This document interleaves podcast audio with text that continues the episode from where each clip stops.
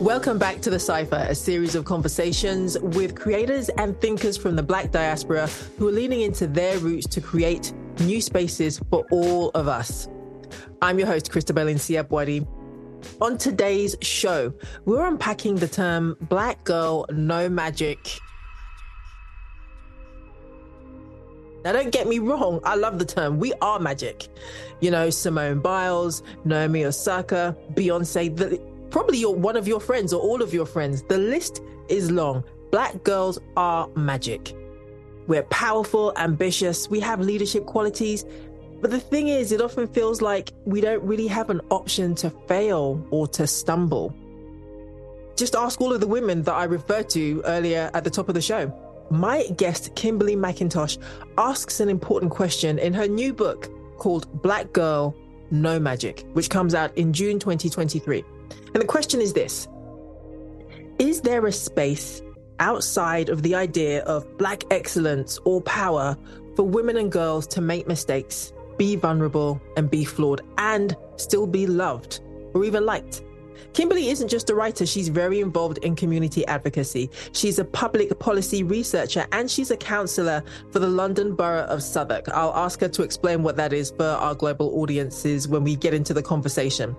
I can tell you that it's an elected role that means that she represents the people in her community. Stay tuned, we'll be right back after this.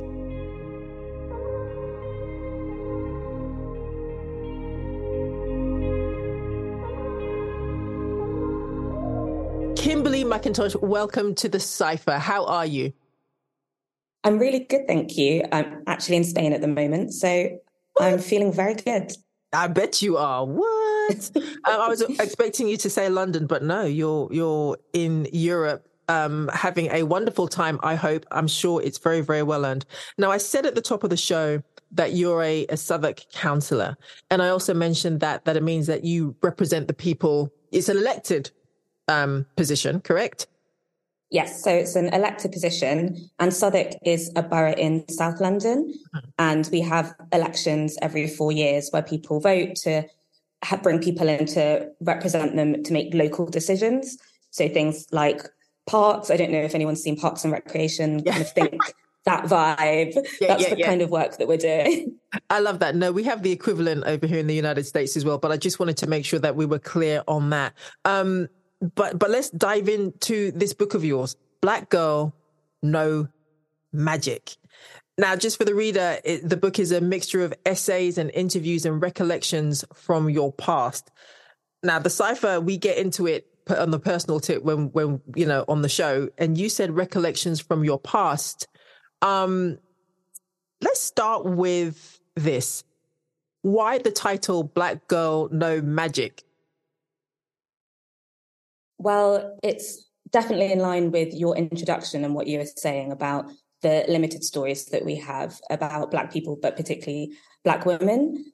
And if we think about phrases like Black Girl Magic or Black Excellence, they can be really empowering. And the reason that we've come up with these phrases and we've gone to them is because we're living in societies, both in the UK, but also in the US, where we're not seeing ourselves celebrated. We have narratives that are often outside of our control. And so we're trying to take back control of those narratives.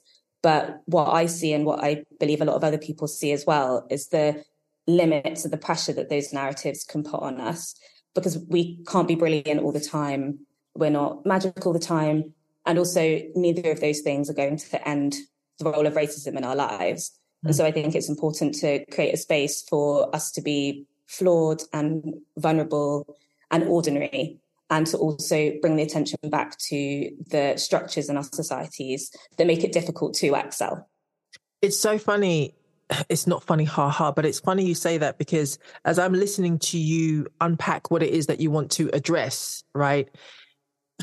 It it really brings home the fact that, like you say, these conversations are often so top level, right? It's like we should be allowed to be vulnerable. We should be allowed to be this, right? But when you, when you go deeper than the skin, so to speak, right, in the heart, what I feel is, is, um, I guess I can only, I'm going to give you an example. One of my earliest memories is my dad sitting me down and giving me the talk, not the talk, not the police talk, but the talk where he basically says, You're a black girl with an African name, and you got to work twice as hard as these people in order just to, in order just to be seen as their equal.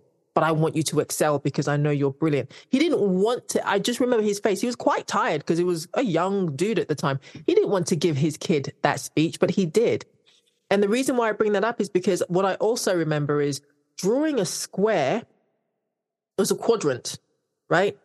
And after his conversation, it's so funny because I'm like a very visual kid and, and clearly I'm very highly analytical even then.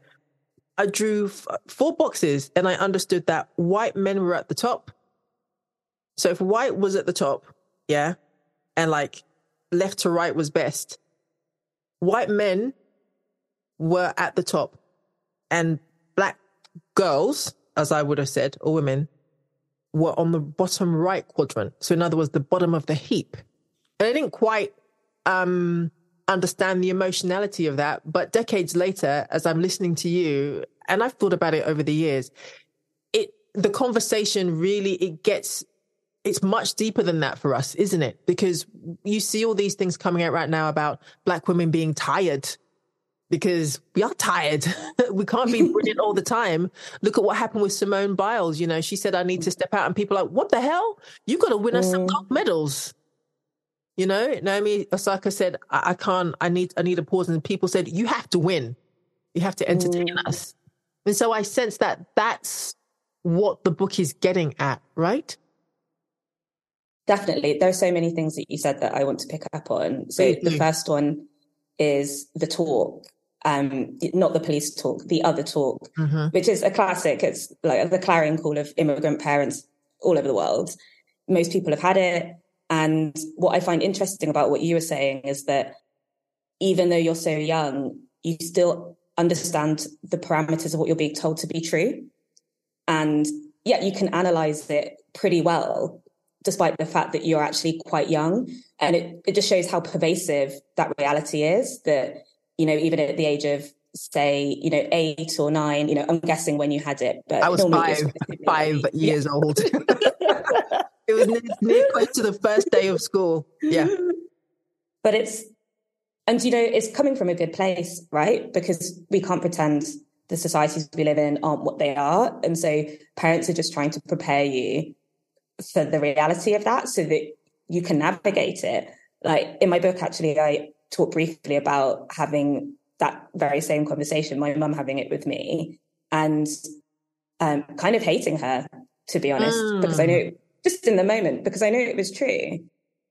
And I didn't want to be told that that you don't have the same scope to misbehave in class or you don't have the same resources to be able to you know when you finish school and decide what you want to do with your life for people to be able to give you money to start a business or in the workplace it's not going to be fair for you.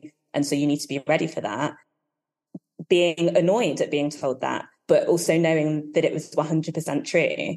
Hmm. and it, yeah what you were saying just made me think about that. Um, but also that that conversation has to continue because a lot of those realities haven't changed. Nope. and so we do have to be prepared not only prepared ourselves but then preparing the next generation of children too that I don't know if you've had that conversation with your own children. Um, you haven't. No, no. I mean, not as explicitly, but I would say to you that there have been moments where I have been uh, triggered, say, and mm. because I, I walk that line of um, wanting them to just be kids, right? But at the same time mm. preparing them for that reality which is what all parents want i think all all, all parents who are immigrants or or have been othered in some way they want that so mm. i'm very honest with my kids about a lot of things um, but also my kids have privilege in in ways that i didn't so there's there's some ways in which i can i can um i'm talking about economic privilege as well right and mm. you know, they have they have parents that have you know, jobs that are either public facing or or come with a, a, degree of power, which my parents did not because they were immigrants from Ghana, and you know they were like, we have skills and talents that this society does not value. You were born in this country. We do not want the same thing for you. And I think every time I had a challenge, my dad actually one time he said, I can't believe this is still happening and it's happening to you. And I was like, what do you mm. mean? Because you just get on with your life, right? And you forget that these things are happening, but they're watching all the time. So to answer your question, have I had the chat? Yes, but not as explicitly as that. If that makes mm. sense, which which is a challenge for me because I think that's the line that we all try to walk. And again, I think that's what your book is maybe helping us address. There's two points I'd want to make on that. So one is that one of the things that I want to make really clear in the book is that people do have different experiences, and often when we talk about the black experience, yeah. it we've doesn't necessarily exactly. We've all we're all having different experiences and like your economic position what your parents do for a living the kind of school you go to has a massive impact on the type of black experience you will have. Mm-hmm. and one of the consequences of not having as many opportunities to tell our stories is that only some of them get told and then people don't see themselves in those narratives and it kind of oversimplifies what people are going through because you know, some black people are actually very wealthy. And so the experience they're having is going to be very different to someone on a low income who's maybe living in my constituency where um, I'm a local councillor, right? So it's people are having very different lives, and that's all okay. That's legitimate, but we need to be better at kind of teasing out that that has a different impact on different people. Yeah. Um, because of it. How um, good do you think people in the UK are at um, making that differential? Um, you know, like you, t- you're ultimately you're talking about nuance, right? You're talking about nuanced experiences, mm. and we're all different, right? And often I find that the conversation in the UK gets stymied by, but we're not like America. And no, we understand, and we're not as racist as Americans. And my argument to that is always, it's, it's different. it's different. Mm it's not necessarily worse. It just feels different. So your book is coming out in the UK context. Number one, it's using a hashtag that came out of America, right? It started mm. off as Black Girls Are Magic, like 20 in 2013. I believe um, it was a Washington DC native, CaShawn Thompson, created the hashtag. I know there are other people who make claims on that. Um, and but it turned into Black Girls Are Magic, and it was this celebration of black girlness, but it's very much an American term. So, how do you think people will react um, and respond to this idea of you taking this American thing concept and being very bold in the celebration of black girls um, within the UK context? Mm, it's a good question. So there are lots of similarities between the UK and the US, but lots of differences as well. Yeah. To anyone who says that, you know, we don't have a racism problem in the UK or it's much worse in the US, I would tell them to look at the statistics because they don't lie and mm-hmm. it's not looking great. You're more likely to be living in poverty. If you're a child, you're much more likely to be living in child poverty. You're more likely to be incarcerated. You're more likely to die in police custody. You're still going to be discriminated against if people think you have a black sounding name which follow very, very similar patterns to the US. It doesn't mean that um, the reason those disparities exist are exactly the same, but there are a lot of similarities. And that's why throughout history, we have had a lot of kind of solidarity between racial justice movements in the US and the UK. Mm-hmm. Um, and you know, even in a more like light-hearted sense, we think about Black Twitter. That's like a very diasporic thing. You've got you know rivalries between countries as well and continents but you do see a lot of um, kind of online culture where people are borrowing and sharing from one another and so I, I think there is enough of that sharing and similarity to be able to take a phrase is originated in the US and apply it to a UK context and and in some you know kind of challenge its meaning and change it whilst acknowledging that we are living in very different right. countries with very different histories, and not everything will translate. Um, and it, speaks to that nuance thing again, isn't it? That you know you can't just copy and paste everything, and I think sometimes that does happen, and it doesn't quite fit. And it's just being aware of okay, what can be shared, what works, and then when it doesn't quite translate, just being nuanced enough to acknowledge that. It's because it's because we're all cousins. I mean, ultimately, that's what it is, right? It's a it's a conversation between cousins, and it's funny you say that. I was thinking I had a conversation with um, a guest talking about um, UK hip hop, and I was referring to the fact that I remember when it first came out, people were mimicking the Americans, and it sounded awful. Yes. But now, do you remember? But now I do. It was, you know, like we we got into it, we got into it, and then we were like, eh, but still, I don't know. But now we have our own sound. You know, ultimately, when you think about Mm. grime MCs, that you know, like that's that that comes from that tradition. I mean, longer traditions, but it also comes from that too. Mm. We have UK hip hop that we can say, all right, that sounds like us, and you're talking about our thing. So yeah, that absolutely makes sense to me. Now, in, I want to get into the the inspiration of it all. So we we have in as in as much as we've talked about um our understood experiences of this, right? But how did the book come to be? What made you get up? Because you know, as you see, like I, I absolutely relate to to the premise of it. But you got up one day and you said, "This is a book I'm going to write." Yeah, that's a good question. I it didn't happen overnight. Mm. And I think with a lot of these things, like I've started to do some panels and promo with other writers. And when you see an end product of something, it often seems as if, you know, things have happened very quickly or it's happened overnight. But normally there's been years and years of having vague ideas, planning, putting together a proposal before you're ready to try and get an agent or, you know, send it out to publishers.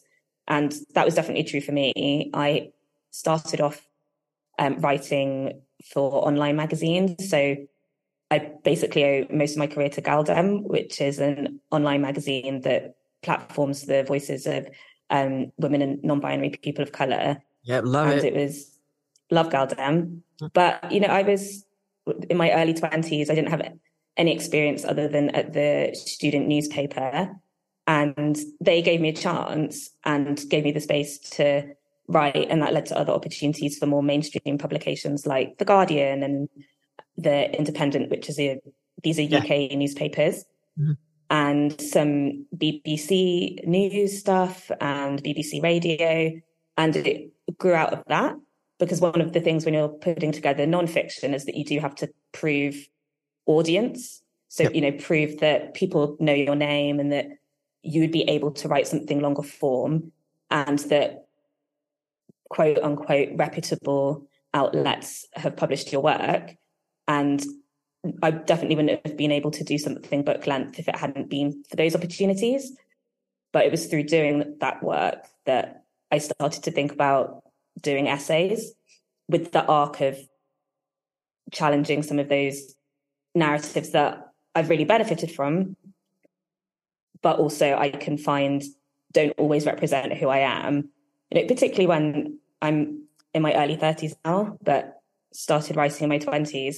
Mm. And a lot of that was an extremely messy time in my life. I wasn't always making amazing decisions. Right. I wasn't always dating the right person.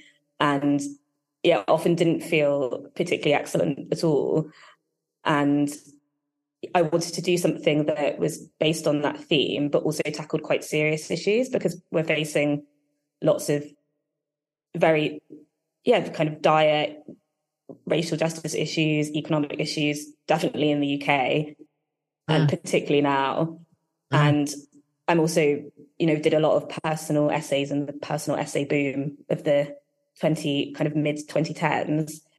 And what I'm interested in is how you can combine that kind of more memoir style personal story with research, which is the other job that I've done throughout the past 10 years, which is um, policy research on, um, you know, how certain political decisions made by our government impact different groups, um, mostly racial minorities. So how can you combine that research, which can be quite hard hitting, And wonky, yeah. com- yeah, and quite wonky. You know, how do you communicate that with people in a more engaging way? Because ultimately, we need to get that information out there, and it can be quite empowering understanding why our society looks the way it is, or at least it is for me.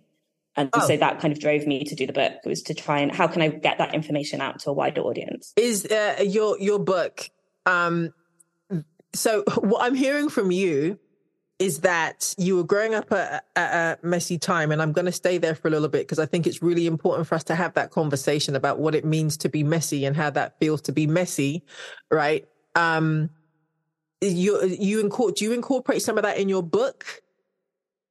Do you so you get personal with it, right? Is what? Oh yeah, mm. yeah. It's my personal life is is up in there, and Ooh. yeah, it's and it's it's quite a weird. It's quite it's, it's very strange having you know I. So let me let me ask you this question. I, I, I and I know why you're, you're you're stammering, and it's it's. I think it speaks to where I'm gonna go with this. Right, again, going to Black Girl Magic because you're not allowed to be vulnerable and you have to be mm. perfect at all times. Yeah, I think the decision for you to be so personal in this book while also again doing this high level st- stuff. That's the stuff that's really interesting to me. Why? What was your? It may not have been a decision, but why did you choose to share so much about your personal life in this book? What was your mm. goal?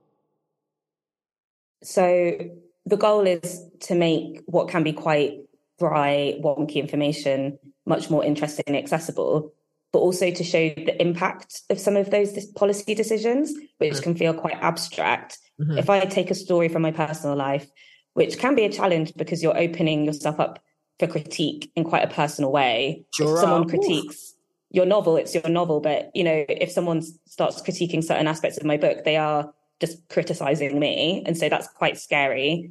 And you know, in the name of professionalism, the kind of image you project out, you know, right. I will be crumbling some of that. And that is quite a scary thing. But I also think it's much more powerful to hear about how a certain, say, belief about Black people impacts people on a day to day level and in a personal way. And then being able to link that to some of the more researchy um, statistical stuff. Right. I just think that's a much more powerful way of communicating. And so for me, if I want to get things out to a wider audience, in an accessible way, then I feel like it's a risk that I have to take. Um, I think it also just makes things read better in a more interesting way than something that can be quite dry. Mm. So we need to put put ourselves out there, and also with the title, you know, if I'm saying we need to be vulnerable, then it's kind of my responsibility to, be, to vulnerable. be vulnerable myself. So it's it's almost in some ways by saying "Black Girl No Magic," it's kind of um you're putting your money where your mouth is and you're telling people yeah. you're telling people this is this is how not just how society impacted me, but I was messy too. I'm, you know, and I still am messy because I'm human, I'm accomplished, and I'm messy.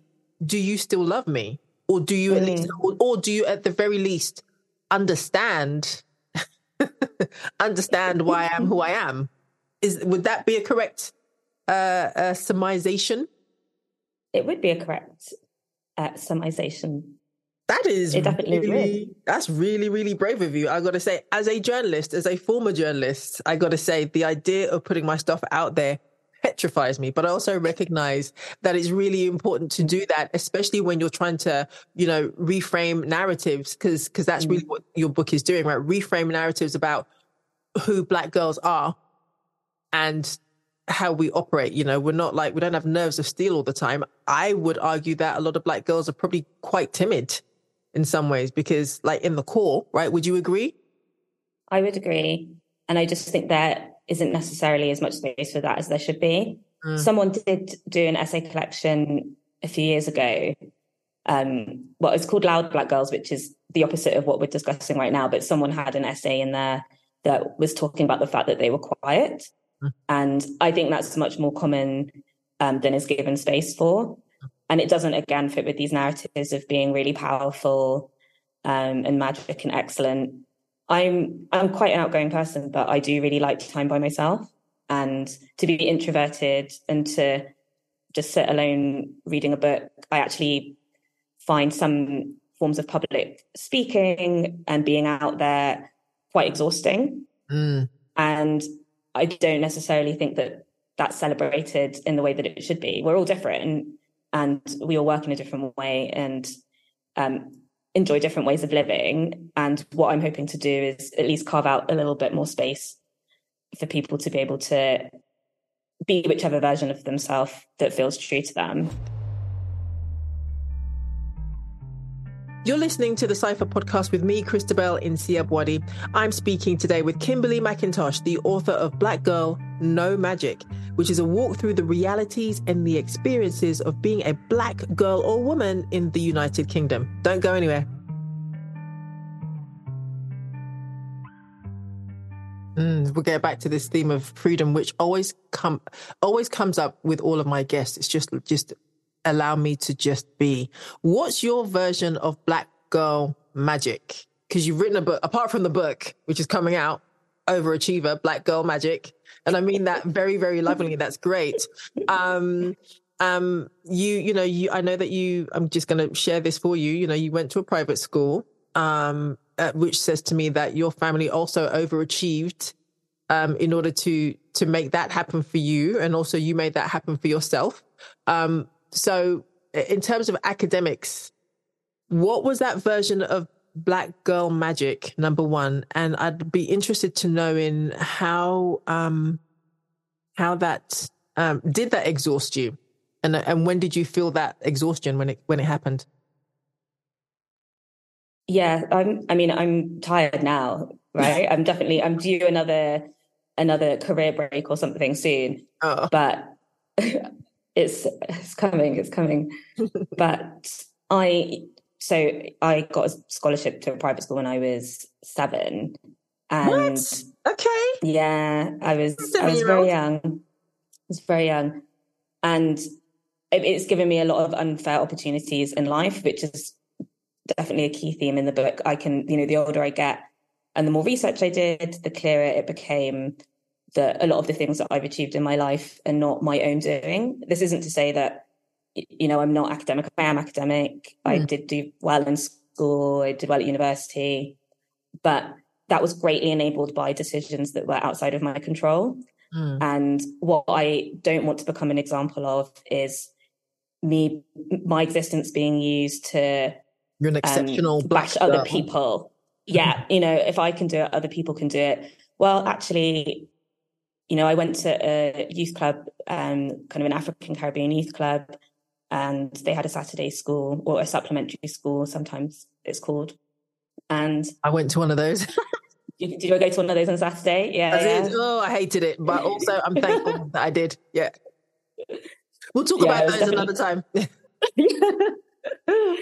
oh dear. But I went to one of those and there was a school in the countryside in Berkshire, which is the county in which I live, the most like British name countryside people, very ever. green. Yeah, yes, very green, very shirey. Yes, um, but they were looking for to diversify their school because there were, you know, it was basically all white people, uh-huh. and they were looking for academic kids in a certain age range, and I was in that age range, and I you know, passed the tests and the interviews. And so off I went. And yeah, I mean, definitely a formative experience because obviously it was a majority white environment and my family, you know, I live with my mum in social housing. So um, I don't know what the equivalent would be in the US. Um, uh, the projects. You, you live yeah. in a project, so council house yes. or projects, yeah.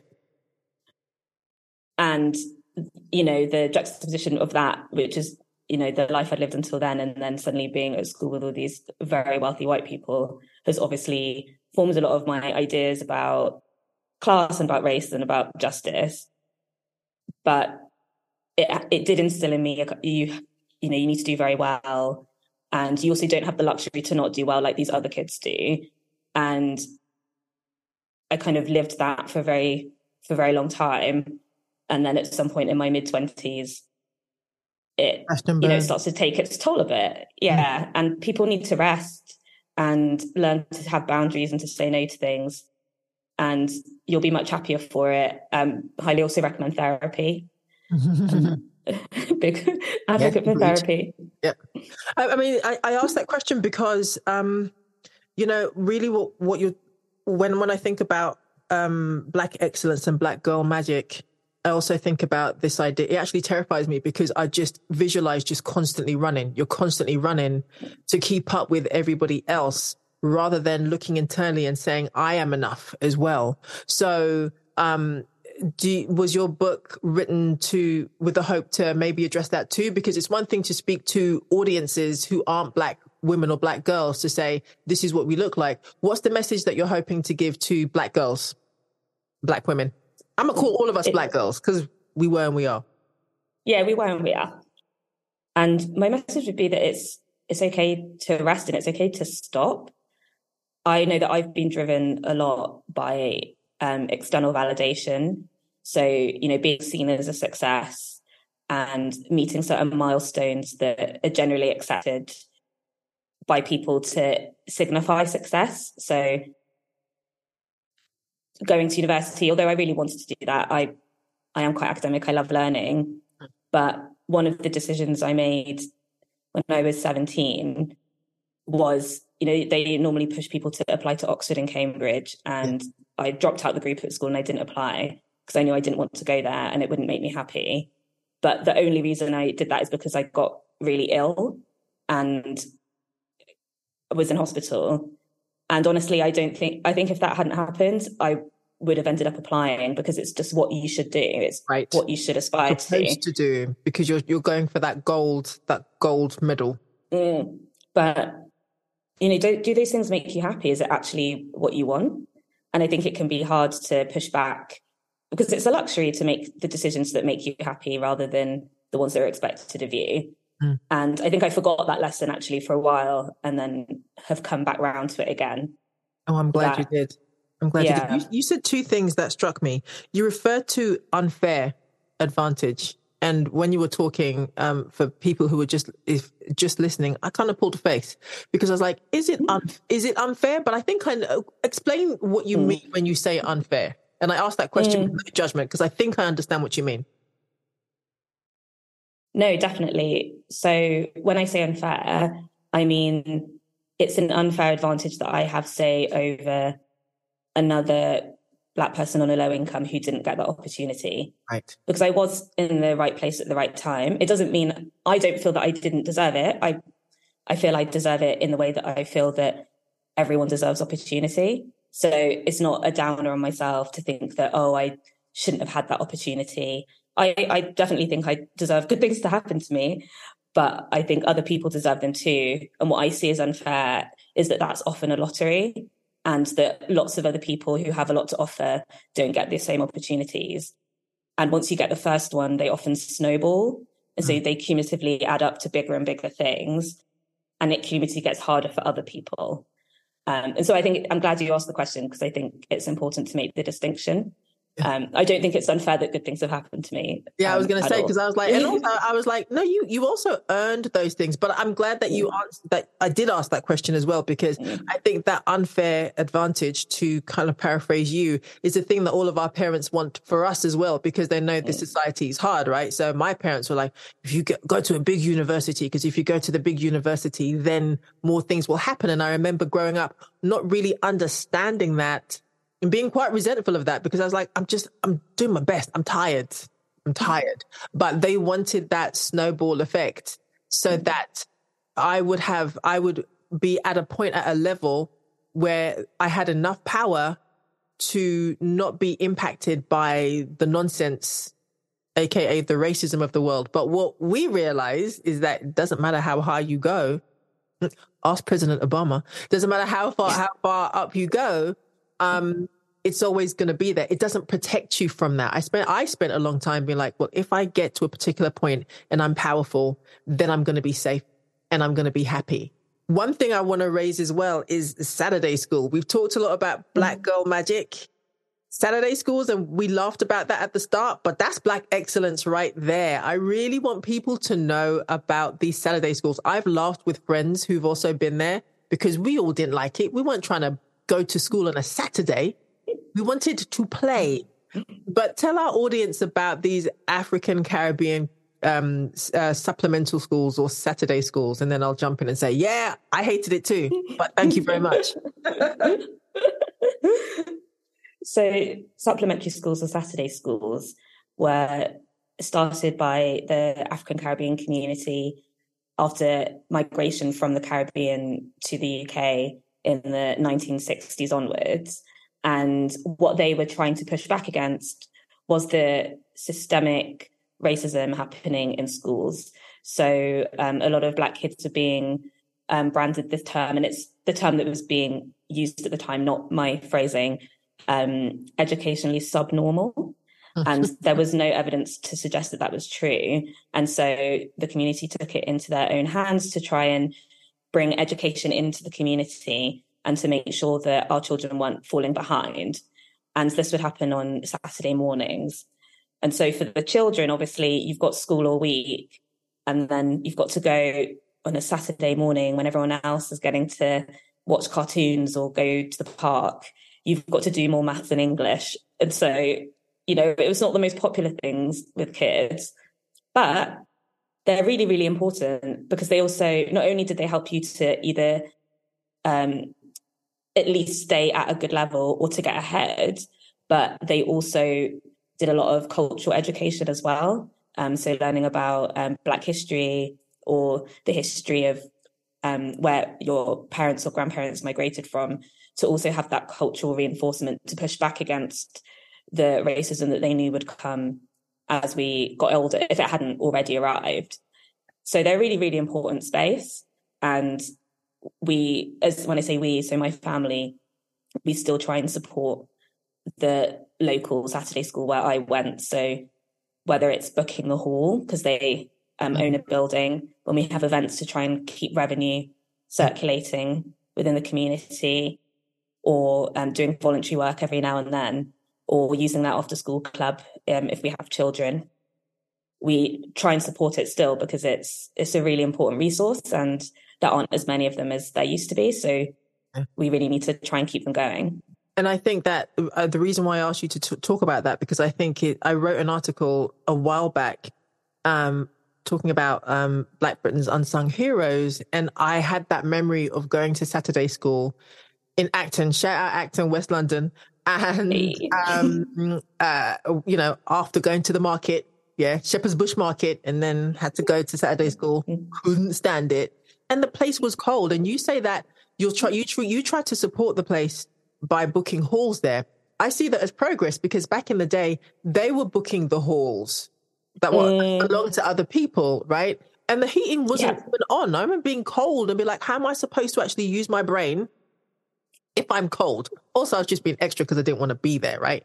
But yeah, um, but I think that you know these are the things like when we, you know, so so little is is is talked about about the Black British experience, um, and those of us who kind of grew up in it in the the 80s and the 90s and the aughts um it, we the, we they come back in in flashbacks and so in some ways well in many ways i think you writing this book and kind of doing that is a wonderful thing because you're putting down your understanding of what our collective black history is and there's a lot of nuance in that right depending on where you're from but i think that's one step in in us doing that. Do you talk about Saturday school in the book? Um, I do a little bit actually, and that's also where I met my best friend, and we're still friends now. See. And we actually live quite near each other um, in South London, which is really lovely too. But yeah. we met at that Saturday school, and so it's not just education; it's also friendship as well, mm-hmm. and particularly, you know, forging identity in a majority white environment you know, my mum was very intentional about sending me there for more than one reason. So it mm-hmm. wasn't just to get um make sure that I was good at maths and English. It was also hanging out with is how you reinforced exactly. Exactly. Uh, the fact that you're writing the book, having this conversation with you, just underscores to me how important it is for us to get our stories down. And I want to thank you for doing that in the way that you're doing it, using public policy, which is clearly one of your loves, um, and by sharing um, your experience.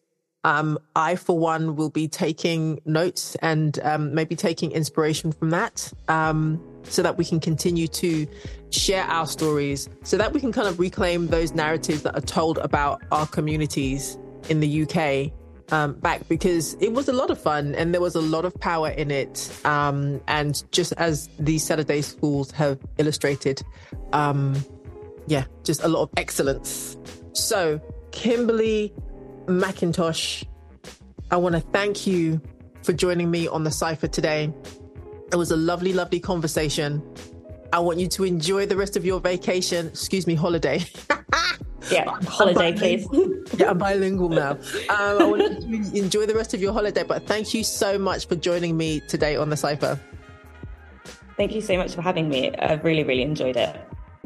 Thank you so much for listening to my conversation with Kimberly McIntosh, the author of Black Girl No Magic. She's a public policy researcher and a London Borough councillor. You can listen to the Cipher wherever you get your favorite podcasts and follow Kimberly McIntosh on Instagram. And you can get all of those details on our website. We're at thecipherpod.com.